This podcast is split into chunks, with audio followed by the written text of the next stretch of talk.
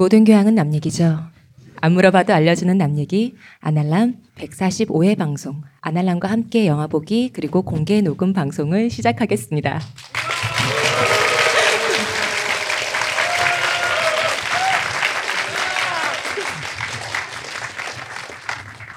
이동규 대표님, 안녕하십니까.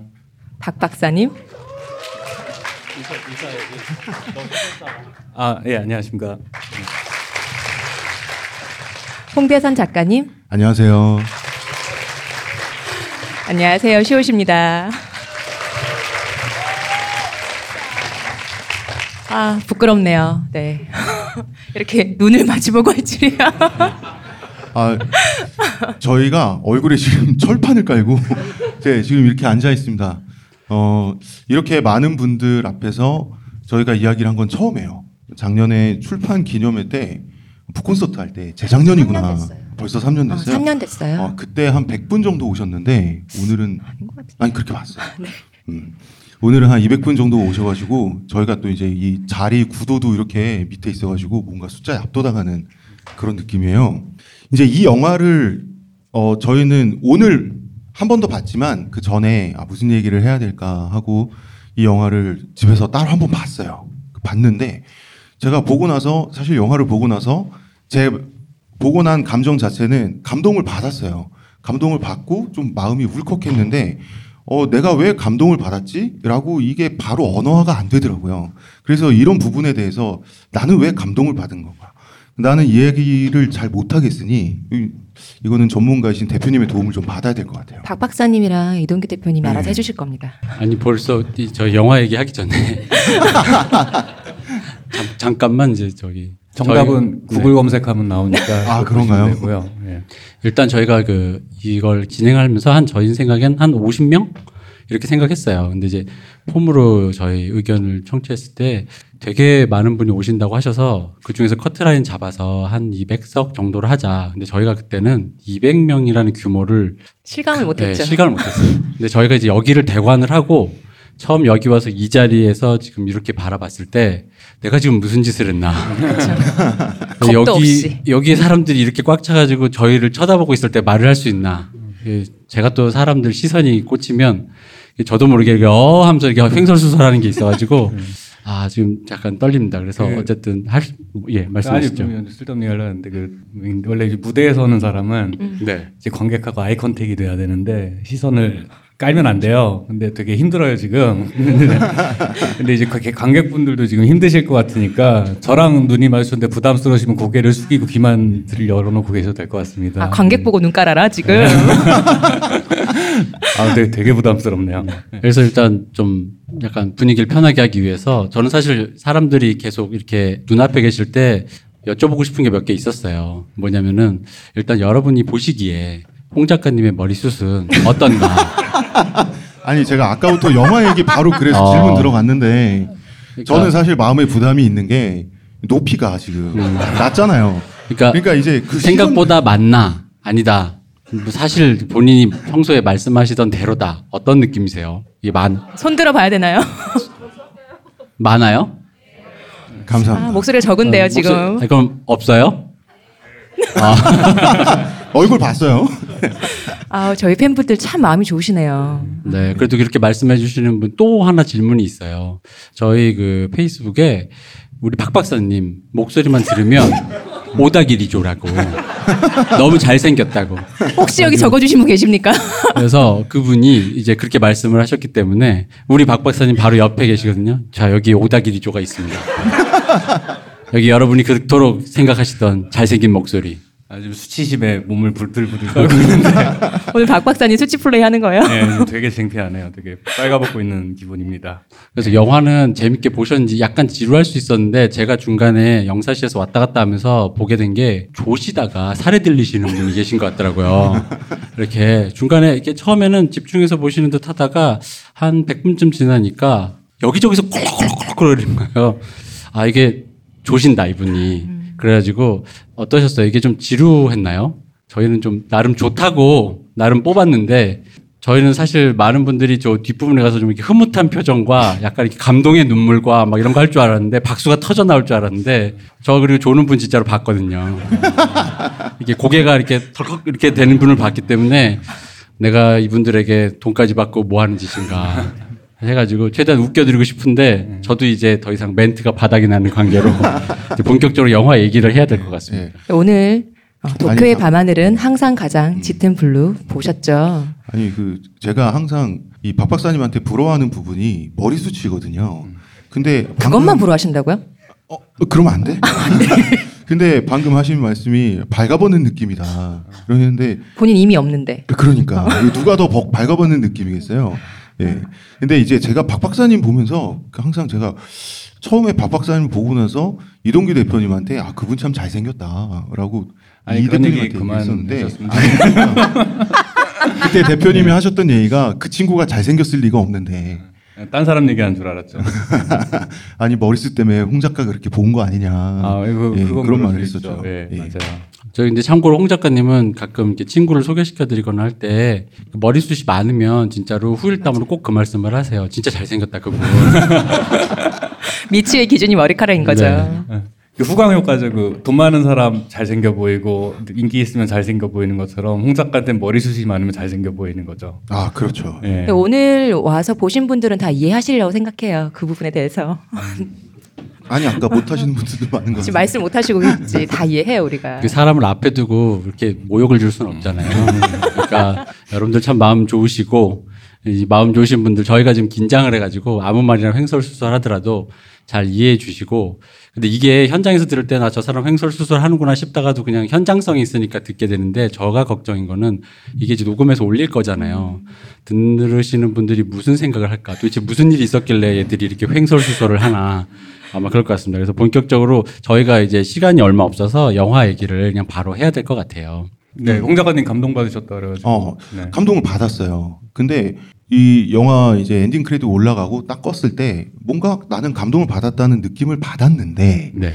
어, 왜 감동 받았지? 하고 정리를 하려고 그러니까 이게 언어화가 빡 안 떠지더라고요. 나 같은 경우는. 그래서 나는 이제 그거를 두 전문가 분한테 물어봐야 된다는 거죠. 본인이 받은 감동을 왜 남한테 물어봐요? 아니 왜냐면 모르겠으니까. 그러니까 이제 감동 받은 포인트는 저는 사실 영화에서 뭐 있긴 있어요. 영화에서 가장 좋았던 부분이 공사장에서 막노동을 하는데 그 등장 인물 중에 한 분이 쓰러져서 바로 죽잖아요. 예. 전 사실 그때 감동 받았어요. 그 허수 허수가 울컥울컥하는 그 네, 그때부터 내경색을 매, 어, 은유하는 그 네, 장면에 그때부터 영화에 몰입하기 시작해서 마지막까지 되게 진하게 영화를 봤거든요. 아. 근데 그때 제가 이제 굳이 언어화를 하자면 어떤 거였냐면 거긴 뭐 영화적인 장치, tone and manner, 영상, 음악 이런 게 다 있겠지만 그냥 뭐 저는 작가니까 서사만 가지고 얘기를 하면 그렇게 공사장에서 열심히 일하고 어 자기가 매력적이라고 생각하는 여성도 만나고 데이트도 하고 데이트 이제 오늘 한 번 더 하기로 했잖아요. 오늘 일 열심히 끝나고 가서 또 둘이 같이 뭘 하든지 맥주를 마시든지 뭐 그 춤추는 거 멋있다고 했으니까 여성분이 뭐 춤추는 걸 보든지 그러고 있는데 그냥 죽었단 말이에요. 근데 그게 어떻게 보면 세상이 그렇잖아요. 삶이 그렇잖아요. 그 죽음이라든지 그런 끔찍한 일은 한 번에 찾아오고 우리도 그냥 뭐 고속도로에서 운전하다가 뭐 블랙박스 영상 같은 거 요새 유행하는 유튜브 영상 보면 그 승용차는 아무 잘못도 안 했는데 그냥 트럭이 덮쳐요. 그게 세상이잖아요. 그래서 그냥 죽어요. 그래서 결국은 내가 이렇게 죽을 수도 있고 마지막 장면에 보면은 도저히 너무 뻔뻔하게 음치이신 분이 버스킹을 하시는데 がんばれ 이러면서 어, 나중에 그분이 떠가지고 그분이 광고판으로 붙어 있는 트럭이 지나가잖아요. 그런 것처럼 그냥 어느 순간에 잘 되기도 하거든요. 그래서 이 영화에서 강아지도 죽고 할아버지도 죽고 죽음이 여러 번 나오는데 그냥 죽어요. 근데 그래서 사람한테 남는 건 뭘까? 내가 힘들게 열심히 일하면 더 좋은 내일이 기다리고 내일 열심히 더 일하면 그게 누적되듯이 피라미드처럼 레고처럼 쌓여서 더 좋은 내일 모레가 오고 일 거라고 우리는 기대를 하고 그렇게 배웠고 어, 노력을 하면서 살아간다라는 어떤 마취 비슷한 그런 기분을 느끼지만 죽을 때 그냥 죽잖아요. 불행은 그냥 오잖아요. 그래서 남는 거는 어쩌면 없을 수도 있는데 굳이 하나 있다면 현재밖에 없다. 그래서 필요한 게 연애 심리 아닙니까? 아, 예. 그래서 그래서 그게 저는 그 분이 아무런 예고도 없이 그냥 탁 쓰러져서 죽고 바로, 바로 다음 장면에서 장례식 장면으로 넘어갈 때 별다른 설명도 없었잖아요. 음, 그때부터 저는 그때부터 영화에 좀 몰입이 됐어요. 자 대표님 빨리 말 좀. 어, 어, 언어를, 잘 하셨네요. 아 그래요? 네, 훌륭하십니다. 예. 아, 예. 두 번이나 보고. 아 근데 이런 일본 영화는 많이들 이렇게 일본 이런 톤을 익숙하신 분은 되게 어디서 본 것 같은 영화일 것 같아요. 일본 영화의 어떤 뭐라고 할까 이 전통이라고 해야 네, 될까요? 이런 그 뭐라고 해야 되지 이거를?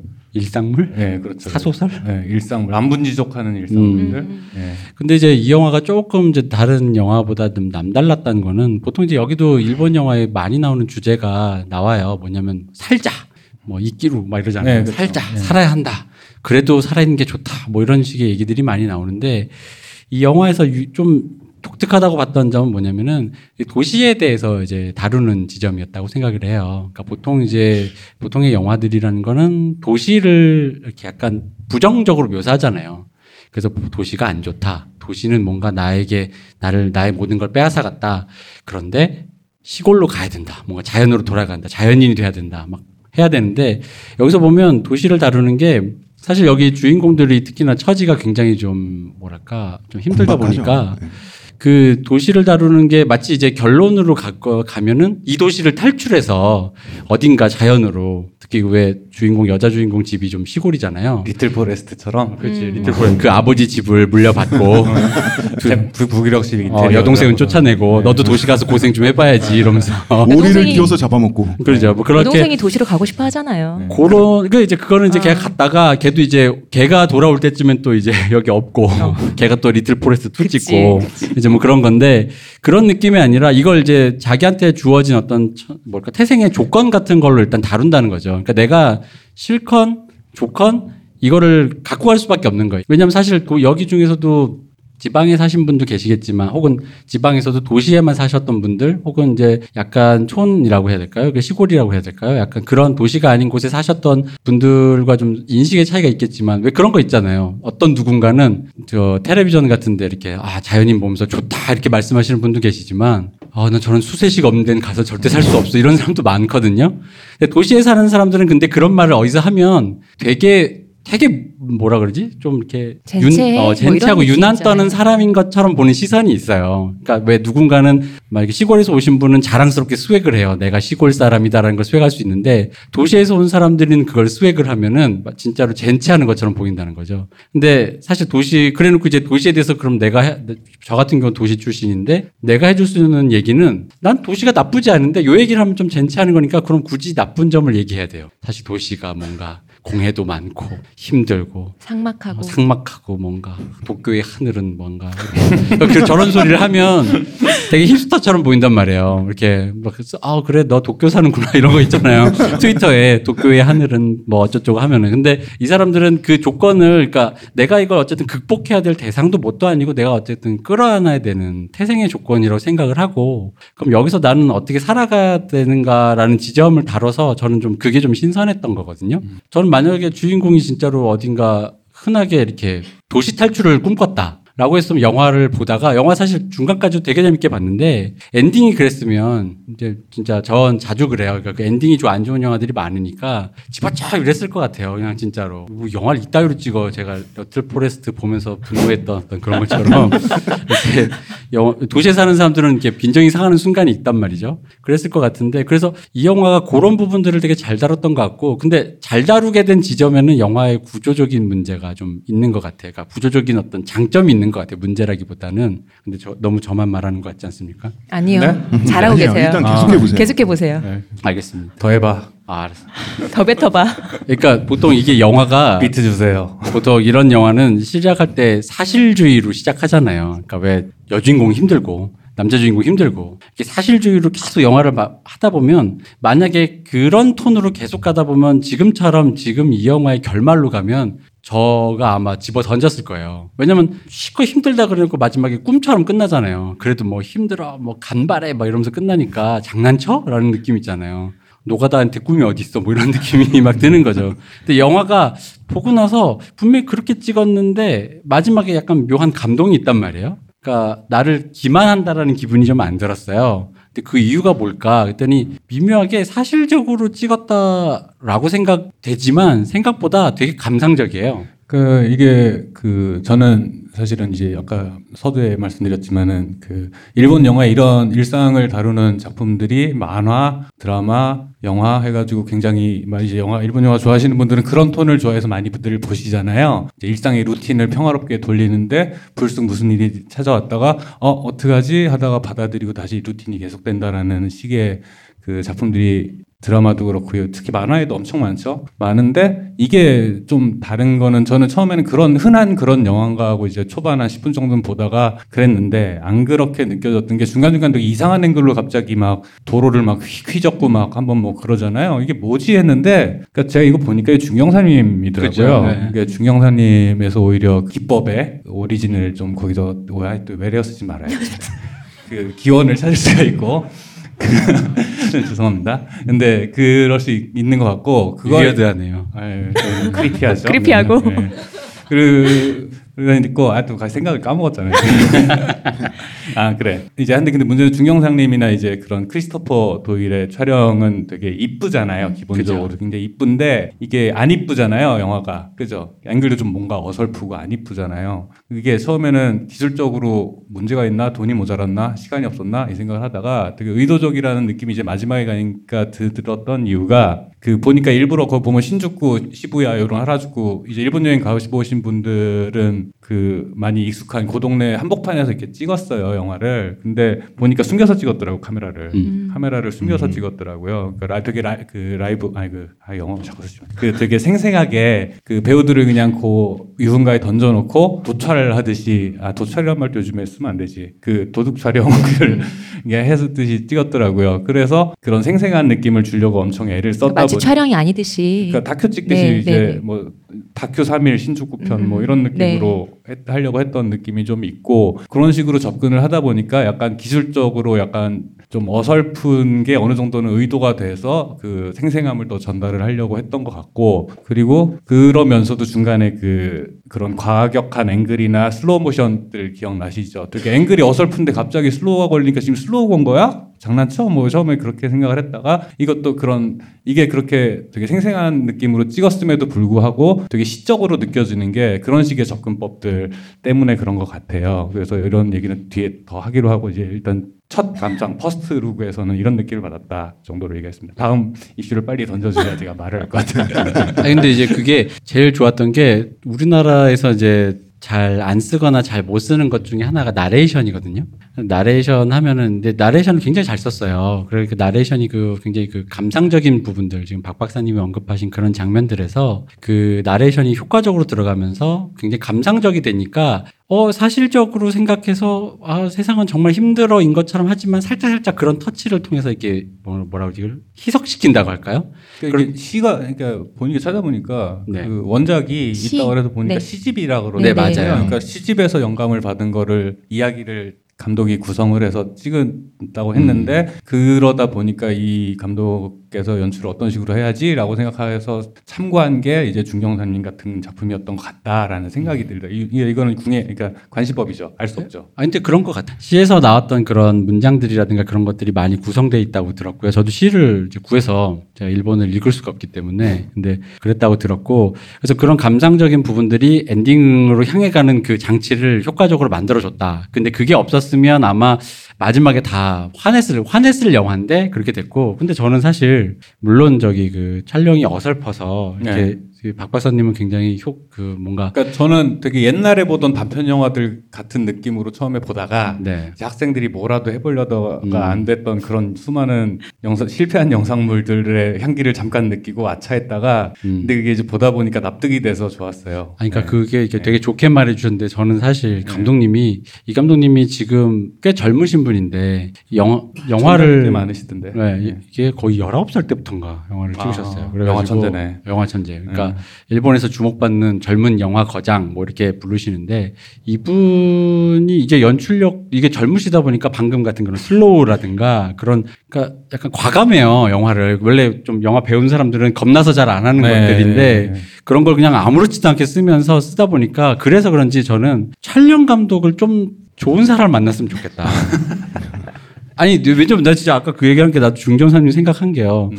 이게 크리 물론 유지 지금은 크리스토퍼 도일이 나이가 드셔서 크리스토퍼 도일이 이제 세계를 다니면서 재능 기부하고 다니거든요. 그분이 찍었던 영화를 보면은 감독은 생각 안 나고 촬영 감독만 생각 그림만 생각이 나죠. 이 크리스토퍼 도일이 찍으셨네라는 건데, 근데 그분이 젊으실 때를 생각해 보면 크리스토퍼 도일의 전성기 때 이런 영화를 찍어줬다면 영화가 더 좋았을 것 같거든요. 음. 근데 좀 촬영이 그러니까 처음 말씀하신 저도 그래요. 그 맨 처음에 자막 뜰 때, 아 이거 뭐 왜냐면 그 자막 처음에 뜰 때 그 도쿄 하늘 찍었던 물에 찍은 그런 거는 솔직히 카메라를 숨겨서 제한적인 데서 찍다 보니까 못 찍었다고 하기엔 너무 못 찍었어. 음. 밤에 밤에 강물 찍는데 그걸 누가 뭐라 그러겠어. 네.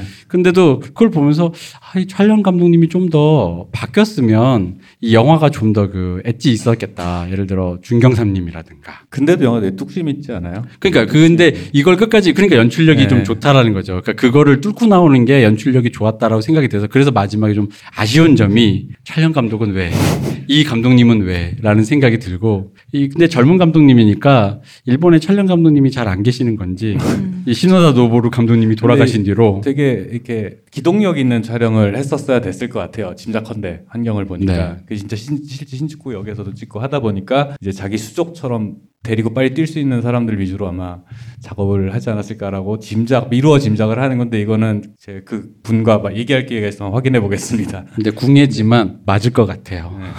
그 예를 들어서 저는 이제 비슷한 작품으로 예를 들어서 옛날에 이제 그 도쿄 소라라는 영화가 있어요. 그것도 그냥 말 그대로 도쿄 하늘이 도쿄 콤마 소라니까 하늘이죠 그냥 그 검- 네이버 영화 이런 데 검색하면 나오는데 혹시 스키다 좋아해라는 영화 보신 분? 예, 그 영화 감독님의 데뷔작이에요. 근데 그 영화도 요거랑 톤이 되게 비슷한데 그거는 그림이 엄청 예뻐요. 엄청 예뻐요. 근데 보니까 감독님이 출신이 CF 감독 출신이더라고요. 네. 그래서 그런지 어, 그림이 엄청 예쁜데 다루는 감수성은 비슷해요. 비슷한데 기존의 얘기랑 그러면은 그 수십 년 동안 일본에서 버블 시대 이후에 도시에서 소외된 젊은이들이 프리터 하다가 외로워 외로워 하다가 서로 만나서 희망을 찾고 끝났어라는 얘기를 라는 건 수도 없이 한 30년 최소 30년이죠. 한 30년 반복한 얘기인데 하다못해 그 기무라 타쿠야 나왔던 롱베케이션조차도 그런 이야기인데 이거를 이제 와서 왜 하냐라고 하면은 저는 이제 홍 작가님이 자- 시작하자마자 바로 killing point를 찍어주셨 혀를 찍어주셨는데 그러니까 죽음을 다루는 게 되게 계속 죽음을 refresh 시킨다라는 게그 되게 큰 차이인 것 같아요. 보면은 이제 영화가에서 이제 저는 개가 죽은 건 깜빡 잊고 있었는데 저는 그래서 세 번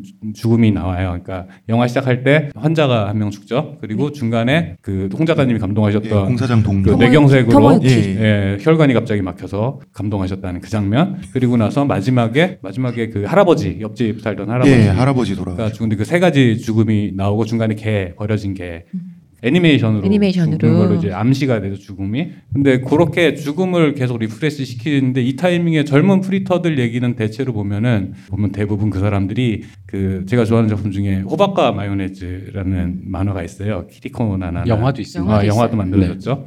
그분 작품들이 영화를 많이 만들어졌죠. 블루 같은 거. 네. 근데 거기 보면 호박과 마요네즈도 비슷해요. 그 여자랑 남자 젊은 남녀가 동거를 하는데 여자분이 이제 생계가 쪼들려서 남자분은 꿈을 꾸- 이루겠다고 기타리스트를 하고 있- 있는데 바람 피고 돌아다니고 아닙니다. 남자 아닌가요? 주인공은 바람을 안 피고. 아 바람 안 폈나? 아 그렇구나. 아 저는 또 남혐을 이렇게 네.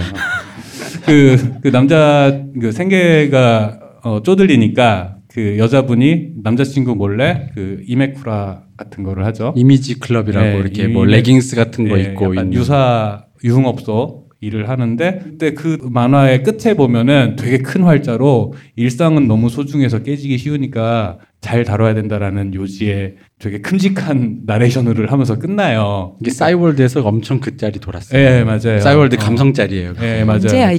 인싸 요즘 말로 치면 이제 인싸 감성이죠. 그렇죠. 예.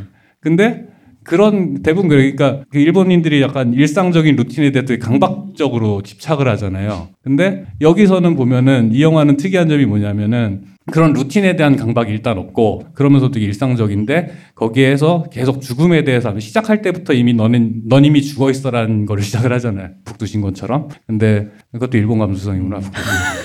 죽음, 죽음을 끼고 가는 거죠. 그렇죠. 언제든지 그러니까 죽을 수 있는 가능성을. 프리터라고 하는 사람들이 그 이제 버블이 붕괴되고 나서 취업이 안 되고 혹은 취업을 포기하고 아르바이트로 생계를 유지해도 나의 일상을 지켜서 이렇게 해서 주변에 있는 사람들의 관계를 소중히 하면서 살아간다라는 게 이제 일본식 그 프리터들 물의 그 일상 물의 얘기였다면 여기서는 그것도 금방 끝나. 그러니까 여기서 되게 강조되는 게 육체가 쓰러져 가는 거를 계속 강조를 해요. 너의 삶도 영원하지 않고 네 젊음도 영원 하지 않으라를 계속 memento mori처럼 계속 refresh를 시켜주는 거예요. 그래서 그러고 있는데 끝을 이미 나는 이 영화가 어떻게 끝날지 알고 이 삶이 어떻게 끝날지 알고 이 사랑이 어떻게 끝날지 아는데 왜 시작을 해야 돼? 라는 질문으로 시작을 하는 거죠. 죽을 것 같은 데서 뭐하러 살아?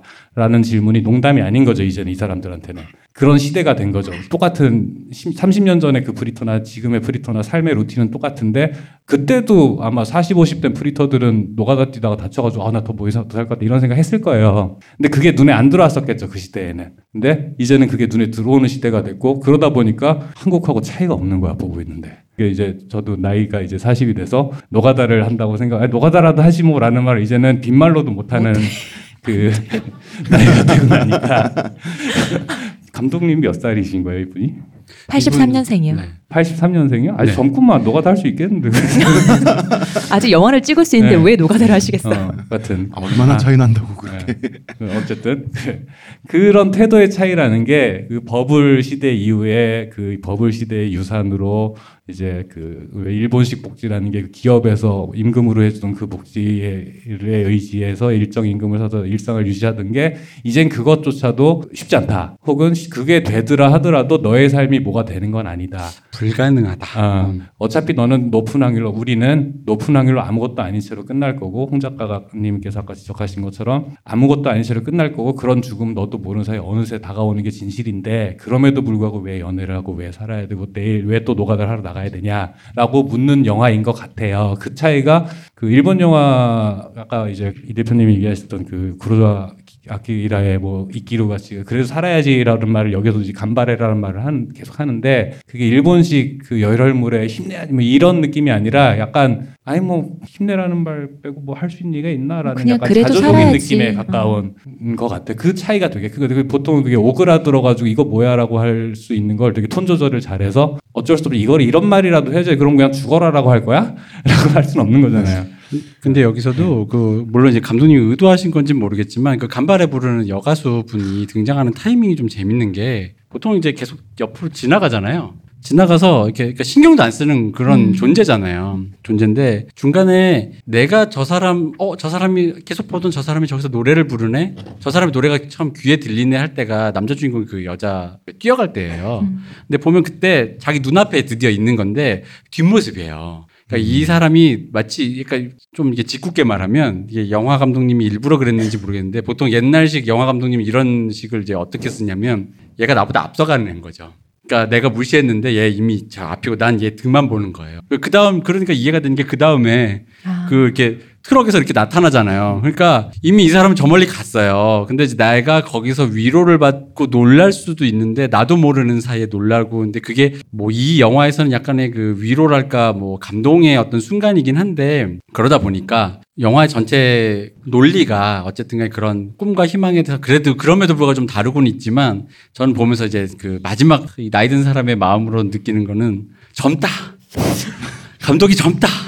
아직 꿈을 이렇게 음. 꿈과 희망을 아, 저, 아, 그 아. 젊, 젊은 것도 맞고, 그러니까 그 점, 그게 사실 이런 얘기들이 겸연쩍잖아요. 그죠. 그런 얘기가 아니라 겸연쩍은데 그걸 아예 그래도 내가 어른 된 입장에서 할 수 있는 얘기가 이 정도 아닌가의 느낌에 가까운 것 같기도 하고. 그러니까 감독이 젊다인데 그, 네. 그래서 방금 제가 말씀드린 그 간발에 부른 여성이 그 이렇게 등장했다가 멀리 떠나가는 그 단계별이란 느낌이 감독의 약간 냉소적인 음. 어떤 어떤 짓궂은 그런 개그 같은 거예요. 남들은 그러니까, 저만큼 개그, 간다. 예, 어. 저 개그죠, 그거는. 그러니까 네가 아무리 그렇게 하고 해도 그러니까 어차피 될 놈들 뭐 이런 네, 느낌이잖아요. 네, 우연이죠. 다 음. 우연이죠. 모든 건 랜덤이죠. 근데 솔직히 정말 놀랍거든요. 이분이 음이 안 맞아요. 노래가. 그래가지고 일부러 음치를 어. 그 서해가지고 될 리가 없는데 그 되는 거야. 네, 옛날 영화 같은 휘트니 스턴이라도 불러서 그러니까. 어, 해야 될 거를 좀 놀랬는데 어쨌든 그게 감독의 어떤 짓궂은 약간 그런 짓궂음이라고 생각을 들었고 근데 그 방금 말씀하신 델롬델 네. 그러니까 나는 그것도 이제 그 도시의 특성 중에 하나라고 생각- 왜냐하면 도시라는 데는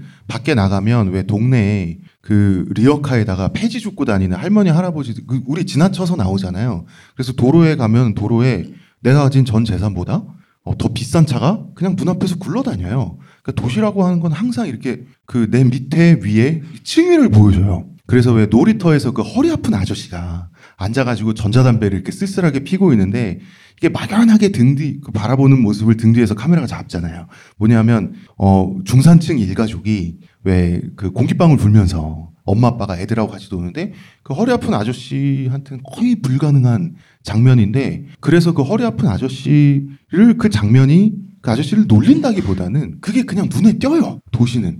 도시는 뭐 도로에서 이렇게 이게 강렬하게 대비가 된다. 강렬하게 네, 대비가 그렇죠. 돼요. 예, 그- 아무렇지 않게 강렬하게 대비가 예, 예, 돼요. 예. 맞아요. 좋은 지적이신 것 같은 예. 게 거기서 보면 이제 필리핀 노동자가 나오죠. 여기서 그 근데 필리핀 노동자 이분이 제일 번듯해. 처자식도 있고 정직원이고 성실하고 심지어 친절해 주변 사람 그 다친 다친 사람 돌보고. 어, 그리고 층간 소음 가해자입니다. 아 그러네요. 예. 어, 대단한 권력자죠. 아 맞네. 아 그런 일이 있었네. 그지. 아. 저는 그 옆집 사람이 뭐 하나 할 줄 알았어요. 어. 끝까지 참고 끝나더라고요. 근데 그 청년이 마음에 들어가지고 밑 뺏기시는 걸 까먹고 있었어요. 안 되겠네, 안 돼. 좀 촬영하겠습니다. 아니 근데 그 옆집 그게 그럴 수 있는데 보통 감독님들이 시나리오를 쓰시다가 막 힐때 바로 그런 사람들을 활용하는 거예요. 아 그래서 깔아놓았군요. 그죠? 뭐 보통 시나리오가 막히면은 전학생이 오거나 살인을 해야 되거든요. 근데 이제 근데 안 막혀서 안 썼다. 뭐 이제 그죠? 근데 여기서 이제 아, 막힐 길이 없으니까 굳이 그런 걸 안 쓴 거고 이게 막혔으면 이제 영화가 점- 점점 답답하고 이제 끝나긴 해야 되는데 해결책이 없을 때 드디어 아까 그 친구가 가서 필리핀 애를 담그면서 제 2의 이제 그게 시작되는 거야. 아, 이게 진짜로 이건 진짜예요. 시나리오가 막히면 모든 만화의 그 유명한 저 누구죠? 그 외국인 혐을 멈춰주세요. H2 H, 어, H2 H2. 만화 작가 누군지 아다치 미츠로. 예, 아다치 미치루님이 자기 만화에서도 직접 그렇게 언급 하셨어요. 이게 쇼트 프로그램이란 만화인가 거기서 아, 보면 어. 이야기가 막히면 전학생이 오지요라고 하면서 전학생이 직접 와요. 근데 본인도 이야기가 막히는 거죠. 근데 이제 그걸 개그로 푼 건데 실제로 그래서 여기서도 저도 무슨 일이 있을 줄 알았는데 그냥 그 절박한 벽을 치면서 도시는 나의 즐거움은 근데 옆에 있는 아, 사람도 되게 그래서- 슬프잖아요. 그래서 안드레스는 죽을 뻔하다가 죽이지 못하게 됐으니 필리핀으로 돌아가는 걸로. 원래 안드레스 옆집 사람 담그러 온 것던 거지. 예, 예, 그랬던 거죠. 그러니까 아까비가 된 거죠. 그래가지고 필리핀으로 돌아가면 김윤석 씨가 기다리고 MG 가지 않냐. 그래가지고- 아 죄송합니다. 어쨌든 그, 그 얘기를 하려고 그랬더니 뭔 얘기 하려고 그랬지? 그, 예. 아까 그 칭임이 얘기. 아, 예, 네. 맞아요. 그러니까 필리핀 아 왜 자꾸 필리핀에 꽂혀가지고 내가 그 필리핀에서 한의 살해 사건이 아니, 그러니까 많이 필리핀 벌어졌는데 그 친구가 처지가 제일 좋다고. 아, 예, 네. 그렇죠. 제가 보니까 예. 지금 우리 박 박사가 수치 플레이를 아까 내가 너무 많이 시켜가지고 약간 살- 뇌, 살짝 백- 뇌절 예, 상태인데 제가 녹고 있어요 지금 예, 뇌가 지금 여러분이 좀 이해를 해주시고요. 아스달 연대기 볼 때랑 기분이 비슷해요. 근데 그게 중요한 게 아니고 그 여기서 그 필리핀 친구를 얘기했던 이유는 뭐냐면 왜 이렇게 필리핀 좋아해? 몰라. 지금 이상해. 방송만 하면 이상해져. 이 사람이 원래 이런 사람이 아니에요. 박 박사님 힘내세요. 네. 오해하시면 안 됩니다, 네. 여러분. 아 제가 박 박사님 힘내시라고 드리는 말씀인데 어 제가 올 초까지 박 박사님 박 박사님이 LG 트윈스 팬이거든요. 그래서 제가 아 LG 트윈스 예, 제가 아, 하나 그런 이글스. 팬이라 가지고 LG 트윈스 팬들을 박 박사님 포함해서 제 주변에 두세 명을 엄청 놀려댔어요. 특히 작년에. 음. 근데 이제 하나 이글스가 그 최근 한 몇 년 동안 그냥 야구를 하다가 올해 다시 행복 야구를 하고 있어요. 제가 박 박사님 못 놀리겠어요. 네. 야, 지금 LG는 원래 DTD 떨어질 팀은 떨어진다잖아요. 네. 왜 계속 3위에 있는 겁니까? 거기가 자기 자리니까요. 아. 그러니까 이게 필리핀 친구랑 똑같아요. 그러니까 아 좋다. 조, 좋은 트랜지션이다. 야.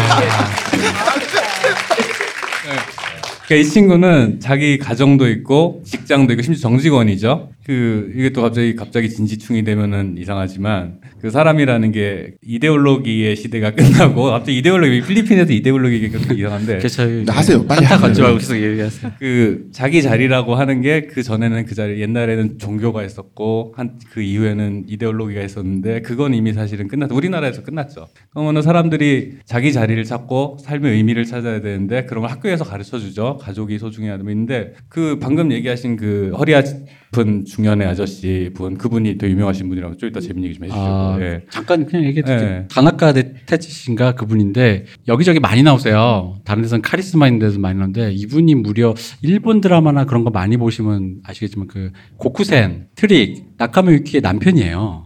어. 심지어 나카마 유키에라는 그런 대여배우를 부인 두고도 바람을 펴. 마성의 남자예요. 지퍼가 열렸다고 무시하시면 안 돼요. 기만당했어요. 네. 그래서 지퍼 열고 다니는 거 아니에요? 어, 그렇죠. 아. 그게 스킬인 거지. 뭐. 아, 어쩐지 나 그, 그렇게 가난하면 전자담배 피는 거 좀 이상했어. 아, 근데 그게 아이폰 디테일이. 너무 좋아서 나도 그게 감독님 아이디어라기보단 배우가 현장에서 해준 아이디어 같은 그런 거 있잖아. 이게 더 엣지 있을 것 같아요. 평소에 하시던 거? 어, 어. 그러니까 그 중요한 그, 그 나쁜 아저씨. 나카마 유키에 남편. 네. 그분이 이제 허리를 잡고 그러고 쳐다보고 있는 장면에 보면은 그 분이 전에 이혼을 당했는지 뭐 이런 전사가 그- 그런 음, 음. 뉘앙스만 있고 얘기는 안 해요. 근데 제가 볼 때는 이분은 젊었을 때 그 우리 남자 주인공이랑 똑같이 살면서 나이를 이렇게 먹었을 거라고 나는 생각을 음. 해요. 왜냐하면 그 일본에서 그 프리터 얘기 나온 지가 한 20년, 30년 됐단 말이야. 그분들이 이제 진짜 그 나이 됐어요. 중년이 됐단 말이에요. 그러면은 사실은 보험도 없지, 뭐 집도 절도 없지, 가족도 없지, 나이 먹고 자기를 돌봐줄 사람이란 것도 없고 그리고 자기가 미래를 담보받을 무언가도 뭐 연금 뭐 우리나라처럼 강제로 국민연금 든 것도 아닐 테고 그러니까 이 양반은 그냥 머리 몸이 망가지면 그 길로 인생이 끝이에요. 그러니까 자기 스스로 자조적으로 꼴 좋다 하면서 죽을 때까지 살아야지라는 말 외에는 할 수가 없는 건 거예요. 그러니까 이 일 어떻게 될지 몰라라고 이제 왜 주인공이 정작 그 사람 보고 자살하지 마라는 얘기 계속 하잖아요. 근데 실제 죽는 사람은 다 엉뚱한 사람들이에요. 그죠? 우연히. 그러면은 우리 운 좋아서 이게 이 말이 너무 시- 되게 회의적으로 시니컬하지만 절망적으로 살다가 고통 없이 한 방에 가는 건 오히려 축복일 수 있어 요 사람한테. 근데 예를 들어서 그 나카미키의 남편 그분이 허리를 다쳐서 노가다도 못 하는데 그 상태로 그냥 늙어가기만 해. 그럼 어떻게 할 거야? 지옥이지 뭐. 그런데 죽음이라는 건 그렇게 불현듯이 찾아오는데 근데 주인공 입장에서 그 젊은 친구 입장에서 볼땐 죽지 마 자살하지 마라고 하는데 그럼 그 양반이 하는 말이 그 이빨린 소리일까 진짜로 걱정해서 하는 말일까 뭐 알 수 없는 일이에요 그러나 옆집에 그 할아버지 죽었을 때 주인공이 그러니까 주인공이 계속 불안해서 떠들단 말이에요 그러니까 불안해서 주인공이 불안해서 떠들 때는 일상이 계속되거나 뭐 아무 일 없을 때고 죽음이라든가 실제 연애가 눈앞에 딱 닥쳤을 때는 이 사람이 말이 없어져요. 음. 실제를 마주했을 때는 말이 없어져 이 사람이 그 전에는 다 가짜고 공유 고- 공허하고 부유하는 것들이니까 그 불안을 채우려고 말을 계속 떠드는 거야 거기를 자기가 이 말로 채우는 거고 시끄러우면 또 조용해지잖아요 음. 그 의미 없는 말들이 주변에서 막 그러니까 그런 식의 대비라는 게 결국에는 그 삶의 의미 그러니까 왜 제가 얼마 전에 되게 좋아하시는 분이 쓴 컬럼에 보면 그분이 조던 피터슨이라는 요새 핫한 작가 말을 에 대해서 분석을 하면서 했던 얘기가 그 얘기 하나 제가 뭐 조던 피터 좋아한다 안, 안 좋아한다가 문제가 아니라 그 조던 피터슨이라는 사람이 했던 말 중에 기억에 딱 남는 게 지금 젊은 세대는 의미의 굶주린 세대다라는 말을 했다 그러더라고요. 그 전에 그, 그 내가 그래서 왜 살아야 되지? 뭐 내가 그래가지고 투표는 왜 해야 되지? 어차피 죽을 거 왜 살아야 되지? 뭐 이런 여러 가지 얘기들을 하는데 이 등장인물 중에 그런 의미를 자기한테 내면화시켜서 성실한 삶을 살아. 이 힘든 일은 나를 위해서 사람은 힘든 일을 못 해요. 그죠? 의미 있는 일을 할 때 힘든 일을 할 수가 있단 말이죠. 근데 그, 거기 그 와중에 거기서 그걸 버티는 사람들은 대부분 걸스바 가고 뭐 이러면서 그냥 되게 회의적으로 살고 있다가 그 중에 가장 건강한 사람은 가족이 있고 돌아갈 곳이 있고 자기, 자기 그죠 필리핀? 예. 너무 좋아하시네요. 어, 필리핀으로 돌아갈 곳이 자기 자리가 있고 자기 의- 삶의 의미가 있는 필리핀 친구 안드레스인 것 같아요. 그래서 그 친구의 배치라는 게 되게 효과적으로 잘 된 것 같아요. 그래서 그런 종류의 그 기만일일지라도 자기 삶을 의탁할 수 있는 무언가가 있는 사람이랑 아닌 사람이랑 그 되게 차이가 큰 것 같고 그렇게 해서 자기 그 마지막에 연애를 한다라는 건 마지막에 연애를 하기로 결정을 했을 때 남는 거는 어쨌든 타인과의 관계를 자기가 짊어지겠다고 선언하는 순간이란 말이죠. 그러니까 그거는 그 연애가 앞으로 어떻게 될지 아무도 모르지만 그 자체 그 태도의 변화 자체가 그 어떤 나름의 어떤 하다 사소한 거라도 뭔가 생기는 거죠. 그런 태도가 중요하지 않냐라는 말을 하고 있는 것 같아요.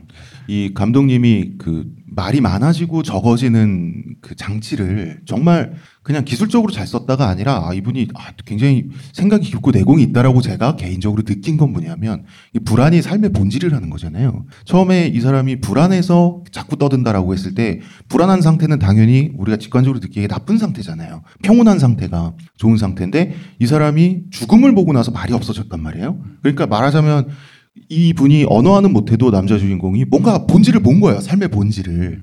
그냥 어쩌다 확 그냥 결국 죽는 걸로 끝나는 게 삶의 전부구나라는 거를 알았던 것 같아요. 그냥 그- 느꼈던 것 같아요. 그러다 보니까 답이 내려졌다고 생각하니까 뭐랄까 어, 더 이상 궁금해할 것도 없고 불안해할 것도 없고 그러니까 말이 없어졌어요. 그럼 그 상태가 좋은 상태냐면 사실 좋은 상태가 아니라 자기가 좋아하는 여자, 관심 있는 여자랑 여자 주인공이랑 데이트 나가서 최악의 데이트를 선사하고 그 다음에 자기를 좋아했던 여자랑 만, 그 동창이랑 만나가지고 또 최악의 경험을 주고 그 장면 되게 슬프지 않아요? 네, 굉장히 왜, 왜, 슬프죠. 왜 이렇게 됐어요? 왜 이렇게 됐어라고 하니까 내가 이 정도니까라고 하는 장면이 네. 되게 그 왜 이제 한국의 대부분의 사람들이 잘하면서 얘가 머리는 좋은데 노력을 안 해서 이렇게 돼버린 그 수많은 그러니까, 분들이 자조적으로 하는 말인데 되게 슬프거든요 그 말이. 네. 왜왜 그 정도 일밖에 못해? 내가 그 정도니까라고 말하는 건 불안이 없는 상태란 말이에요. 그럼 뭐 내가 그런데 뭐 근데 만약에 불안이 있는 상태라면 뭔가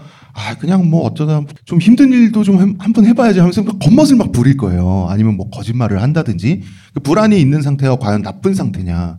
그리고 이 여자 주인공이랑 잘 되고 싶으니까 불안을 다시 느끼게 되고 또 말이 많아지고 말이 많아지니까 결국 잘 돼서 뭐 결혼 약속도 한단 말이에요. 그 불안한 상태라고 어, 하는 건 약속을 했어. 집에 같이 예, 찾아 집에 같이 아, 가잖아. 맞네. 아, 야, 나 그래서- 상견례. 예. 아. 그래서 불안한 상태라고 하는 거는 내가 잘 될지 잘 안 될지 모를 때만 불안할 수 있잖아요. 내가 잘 될 리가 없어라고 확신한 상태 불안하지 않아요. 그러니까 그것도 과연 어느 삶의 어떤 상태가 좋은 상태인지에 대한 질문을 던진다고 생각을 했어요.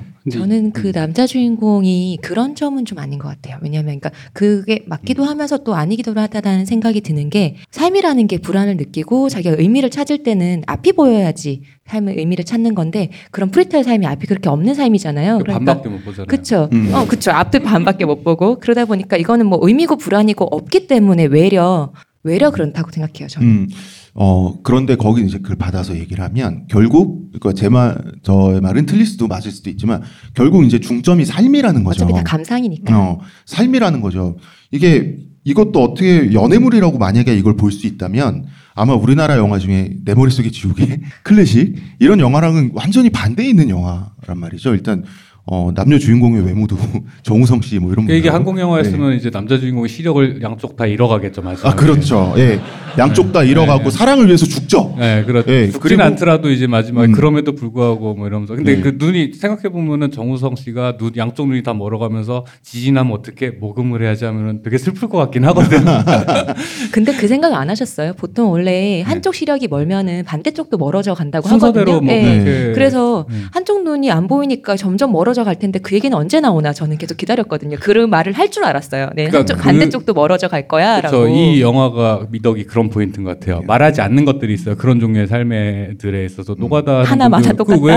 보면은 중간 중간에 이렇게 공그일 공치는 날들이 있어요. 음. 이렇게 일 공치는 날 있고 중간에 그 광고 그 뭐야 그거 고지서 같은 어, 거 고지서들? 이렇게 쭉 떨어뜨리는 장면인데 아마 감당이 안될 음. 거예요. 이제 그럼에도 불구하고 주변을 그런 식으로 케어하고 다니면서 이제 본인들이 감당해야 될 거를 이 영화 톤 자체에서 그거는 아마 당연히 그렇게 살고 있을 텐데 생략을 했죠. 근데 이제 그런 생략의 포인트들이 되게 적절하게 선택이 돼서 그 되게 시적인 느낌을 주는 것 같기는 해요. 근데 생각해 보니까 아까 그 저 도쿄 스카이 그 노래 네. 부르시는 분을 다루는 거에 대한 약간의 그 짓궂은 냉소라고 생각했는데 그 한쪽 눈도 점점 멀어 나머지 눈도 점점 멀어갈 저 갈 거야라는 것도 약간 짓궂은 냉소 같아요. 왜냐면 아. 여자 주인공의 직업이 간호사잖아요. 네. 아, 맞네. 대충 감 그걸 말할 수 잡고 없을 거야.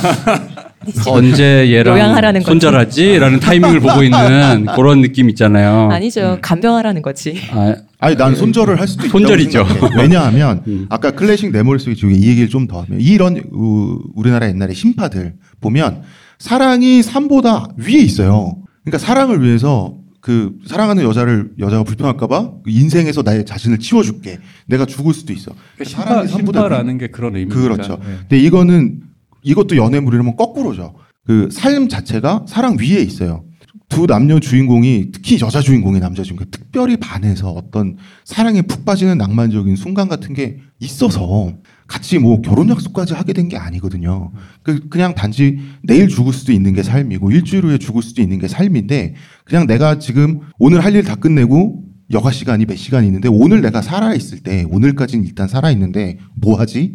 라고 했을 때 단지 내가 외롭기 때문에 좀 덜 외롭기 위해서 그 사람 만날 수도 있는 거거든요. 누구를? 그러니까 이제 그걸 받아서 말씀을 드려보면 보통 이제 이런 류의 영화를 보면 이제 뭐 어쨌든 간에 영화에서 이제 제일 다루기 쉽지 않은 것들이 뭐냐면은 가족, 뭐 연애, 사랑에 대한 가치를 다루는 것들이에요. 뭐 뻔하다 이거죠. 그래도 뭐 가족이 뭐 돌아가라 뭐 그래도 연애가 답이다 뭐 이런 게 뻔한 거고 이 영화가 재밌었던 거는 그런 거죠. 이 영화에 보면 나오는 것들이 그것밖에 없어라는 질문이 보여요 감독이.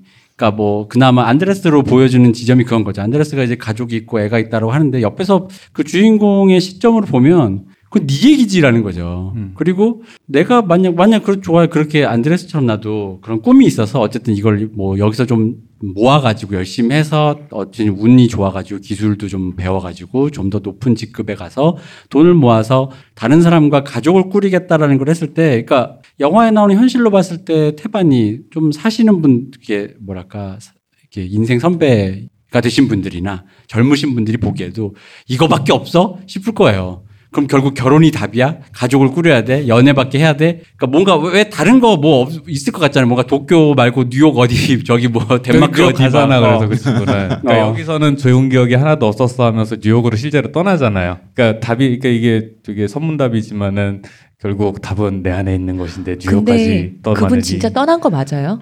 비행기를 보고 있고 캐리어를 끌고 다시 가 나가는 거라서 안 간 것 같더라고요. 그냥 그 돈이 저예산이다 보니까 비행기 태우는 장면을 네. 찍을 수가 아, 없어서 아. 아, 뉴욕이다 치고 그러면? 한 거예요. 그러니까 아. 그 저기 뭐야 천국보다 낫어 그 짐자무시 영화 보면은 웃기는 게 영화가 시작할 때 그 헝가리에서 뉴욕으로 도착했거든요. 근데 첫 장면이 저 언덕 위에서 비행기가 착륙하는 걸 보는 장면으로 시작을 해요. 그러니까 이제 그걸 그냥 도착했다라 표현한 거야 그냥 아. 이렇게 떠났다도 그렇게 표현한 거. 그러니까 어쨌든 뻔한 얘기, 그 가족과 연애밖에 답이 없다라는 거는 그렇게 주제를 설정을 해버리면은 영화를 볼 때 아까 제가 리틀 포레스트 혹시 나오면 분노할까봐처럼 또 화날 포인트예요 그게 장난쳐라는 거죠. 왜, 헐, 왜 헐리우드 영화가 주로 가족의 화합 이런 걸 다룰 때 사람들이 많이 화를 내는 이유가 결국 또 이래 이런 거라는 거죠. 아빠가 실직을 해서 가족이 뿔뿔이 흩어졌는데 갑자기 어떻게 어떻게 해가지고 가족이 왜 그 미세스 다우파이어 아, 어, 그런 것처럼 음. 그러니까 아버지가 실직했는데 가정부로 여자 분장 해서 돌아와서 해가지고 다시 하다 보니까 가족에 뭐 했다 말도 안 되는 소리잖아요. 근데 이제 영화 그냥 코미디고 환타지니까 그냥 보는 건데 코미디고 환타지를 안 깔고 이런 식의 그 톤을 깔고 그 만약 그 얘기를 했으면 장난쳐거든요. 그러니까 되게 기만적인 소재라고 느껴질 수 있는데 그래서 좋았다는 거는 이 영화가 그거를 설정을 딱 하는 게 그거밖에 없어라는 거예요 인생에. 그러니까 니들이 뭐를 하든 간에 뭐, 뭐 조금 더 좋아질 게 사- 그나마 선택할 게 가족을 뭐 배우자를 혹은 파트너를 만난다? 연애를 한번 시도해 본다? 근데 끝, 끝, 끝이 안 좋을 수 있어요. 그 지퍼 열린 그분이 약간 상징하는 것처럼 뭔가 옛날에 이분은 이미 결혼도 했었을 것 같고 애도 있었을 것 같기도 하고 뭔가 이랬었던 끝이 안 좋을 수도 있는데 그래서 try 해볼 수밖에 없지 않느냐? 아 죄송합니다. 외래어를 썼어 그래도 시도할 수밖에 없지 않느냐 라는 것 같고 그런 톤에 그러니까 여기 감독님이 그런 부분에서 되게 솔직하세요. 그러니까 본- 뭐냐면 저희들도 시나리오 쓸 때 만약에 예를 들어 제가 박 박사랑 같이 시나리오 쓰다 보면은 야 근데 결국 이렇게 쓰다 보면 답이 가족주의라든가 연애가 답이다 이런 식으로 쓰는 건 너무 아프니까 청춘이다 이런 류의 얘기 같지 않냐 하면서 그러면서 저희가 이제 드디어 그럼 안드레스를 사실은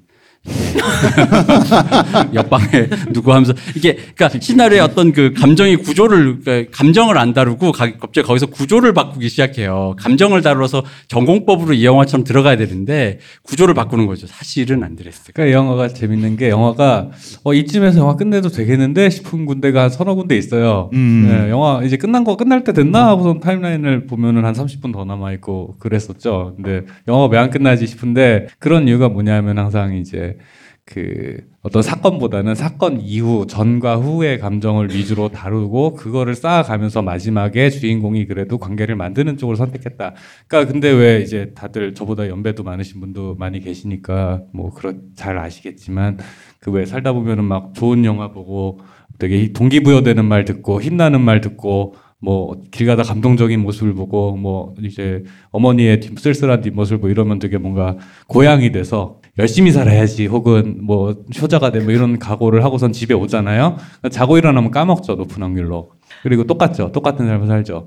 근데 이건 이 영화도 사실은 마찬가지로 그 당시에 그 두 사람의 관계라는 게 잠시 연애로 인해 고향이 됐을 수는 있고 뭐 이렇게 뭔가 다른 사람이 되고 싶어라는 생각까지는 아니어도 뭐가 있을 것처럼 얘기를 할수 그, 그런 주인공들 은 그런 감정을 느꼈을 수 있지만 아마 그 다음 날 되면 또 싸우고 뭐 별일 없이 그냥 살던 대로 살수 있을 거예요. 그러나 아니 그렇게라도 해야지 뭐 다른 방법이 있나 라고 하는 게 그 허리 아픈 아저씨가 얘기했던 그 아이 그래도 살아있는 동안은 죽기 전까지 살아야지 뭐라고 하는 게 그런 것 같아. 그거 말고 뭐 다른 방법이 있겠어? 우연히 찾아오는 죽음이라는 건 그래서 불행이 아니라 어떤 의미에서 축복이다. 그리고 왜 거기서 보면 왜 일하다 죽지 마 하면서 되게 음. 시니컬하게 이렇게 그쵸. 하고 하잖아요. 음. 그리고 왜 그 죽음 자체를 무겁게 터치하지 않아요. 그 약간 오히려 AV 그 포르노 테이프 보면서 음. 이런 거 좋아했구만 뭐 이런 장면을 그 저도 친구한테 제가 죽으면 열어보지 말고 내 노트북을 그냥 불태워줘라는 부탁을 항상 심심할 때마다 하는데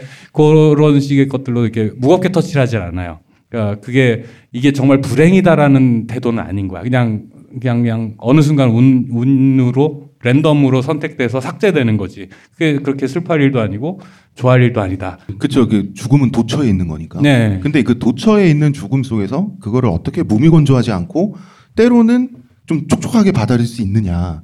저는 그 레즈비언 AV가 막 이렇게 몇 개 나오잖아요. 네. 그거 보고 저는 사실 그 장면도 좀 감동받았어요. 어, 왜 감동받았냐면 그 전까지는 좀 아이고 그냥 인생이 뭘까 이러던 그 허리 아픈 아재가 갑자기 훌쩍거리거든요. 아이고 우리 우리 토모유키인가요? 이런 거 좋아했었구나. 그게 뭐냐하면 그게 그게 사실 뭐 그런 거 봐도 되죠 자기 취향이니까. 근데 그게 왜 드러났을 때 부끄러운 거. 약간 치부가 될 수 있는 거. 근데 사실은 거- 그런 데서 사람의 체온을 느낄 수 있잖아요. 그 사람의 결함이 됐든지 어떤 좀 지저분한 취향이 됐든지 그 공사장에서 보여지는 좀 마초적인 그 와일드한 정도로 모습. 끝날 자신 있어요? 예.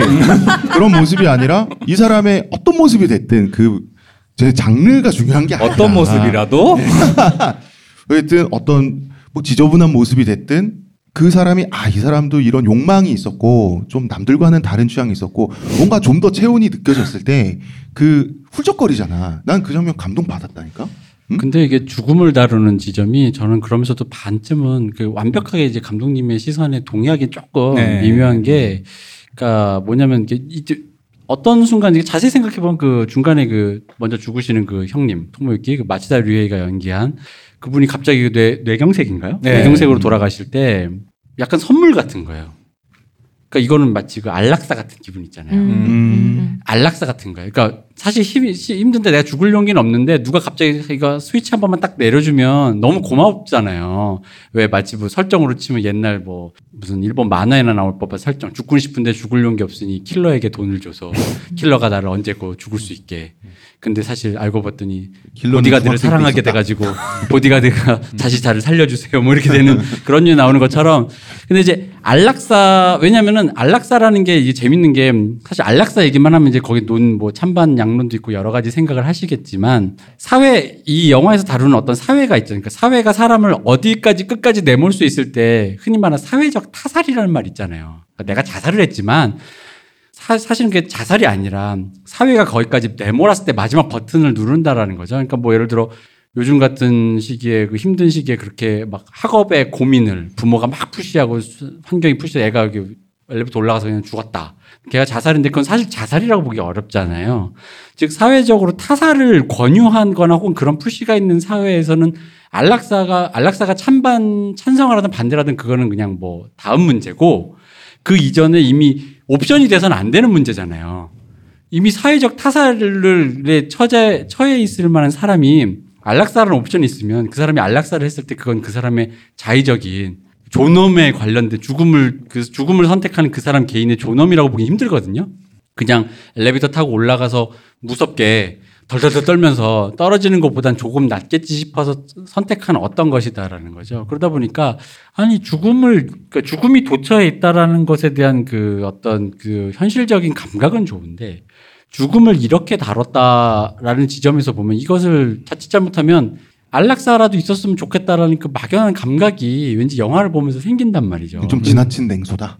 아니죠. 지나친 냉소가 지나친 지나치게 너무 거리두기를 했다. 좋게 얘기하는 거죠. 좋게 죽음에 얘기했다. 대해서 어. 지나치게 좋게 얘기하는 거죠. 그냥 아, 그러니까 너무 아무것도 아니라는 식으로. 네, 얘기하는 너무 아무것도. 아니고 아. 그나마 오면 다행이고 혹은 약간 좀 시크하게 시니컬보다는 시크하게 죽음은 뭐 죽는 거지 뭐라고 하는데 근데 누구도 죽음 앞에서 그러니까 마치다 유에이처럼 바로 휙 가면 다행인데 그 허리가 안 되는 그분 그 마성의 남자 그분이 허리가 안 돼서 더 이상 일을 할 수 없어 누워 있을 때 그 누군가 사회적인 자원을 써야 되잖아요. 만약 그분이 두, 들어 눕는다고 쳐보자고요. 사지가 이게 안 된다 그러면 그럼 사회적 자원이 들어가야 돼요. 우리는 대부분이 늙어서 죽기 전에는 저 혼자 죽을 수는 없어요. 누군가는 분명히 하다못해 휠체어라도 밀어주는데 그런 사회적인 자원을 쓴다라는 부분에 대한 고려를 이렇게 약간 그런 부분에서 약간 skip이 되다 보니까 그래서 또 그러니까 그런 느낌을 사실은 그 옆집 할아버지랑 관계에서 어느 네네. 정도는 음. 뉘앙스만 주고 뉘앙스만. 그러니까 그런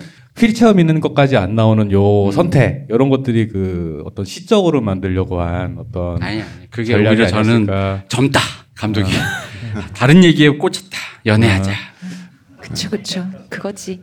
여기서 우리가 좀 이렇게 달아올라야 얘기가 재밌어지는 건가요? 아 아닙니다 네 그 네. 저 영화 얘기는 사실은 저는 할 얘기는 대강 다 된 것 같은데. 실컷 얘기하더니 이제 또 끝났다고 하다가 들으면 참가하세요 네, 알겠습니다. 그 작년인가요? 일본이 정말 더워가지고 그 혼자 사는 노인분들이 많이 돌아가셨던 걸로 네. 그 뉴스가 이렇게 났었는데 그 모티브로 이제 그 노인분이 등장하셔가지고 왜 내장이 네. 예 뭐 돌아가셔도? 어그 작년에 우리나라도 한창 더울 네. 때 이제 그런 뭐 에어컨 쪽방촌 이런 데서 그런 일이 있었죠. 얘기를 했- 어, 게다가 또 이런 것도 있는 것 같아요. 이게 이제 감독님 젊으시잖아요.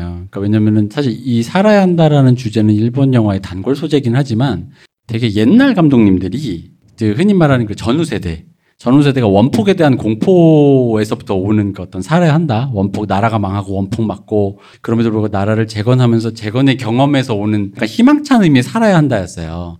살아야 한다. 근데 이제 그래서 여기서 많이 나오는 모티브가 젊은 세대가 말하는 살아야 한다가 좀 온도가 다른 거예요. 음. 뭐냐면은 젊은 세대가는 이제 그 원폭이나 전후 전쟁에 대한 건 없지만 그들이 최근에 겪은 게 이제 여기도 나온 지진, 후쿠시마라는 그런 우리 이제 여기서는 아예 대놓고 나오진. 않지만 후쿠시마- 대지진. 아니 나오지 방사능 방사능 음. 이 정도면 일본에서 나온 작품들 중에 후쿠시마를 거의 대놓고 언급한 그쵸. 내가 음. 볼땐 거의 처음 본 것 같은 그래서 느낌인데. 동일본 대지진이라든가 아니면은 일본의 이제 노동법이 이제 갈수록 안 좋아지니까 그런 날 갈수록 안 좋아지는 그런 상태에서 우리 모두가 이제 비정규직화가 되어가는 그러니까 모두가 모두의 아웃소싱화가 되어가는 순간에서 그거를 그러니까 자기들이 겪은 그러니까 젊은 세대가 겪은 재난이란 건 그런 거거든요.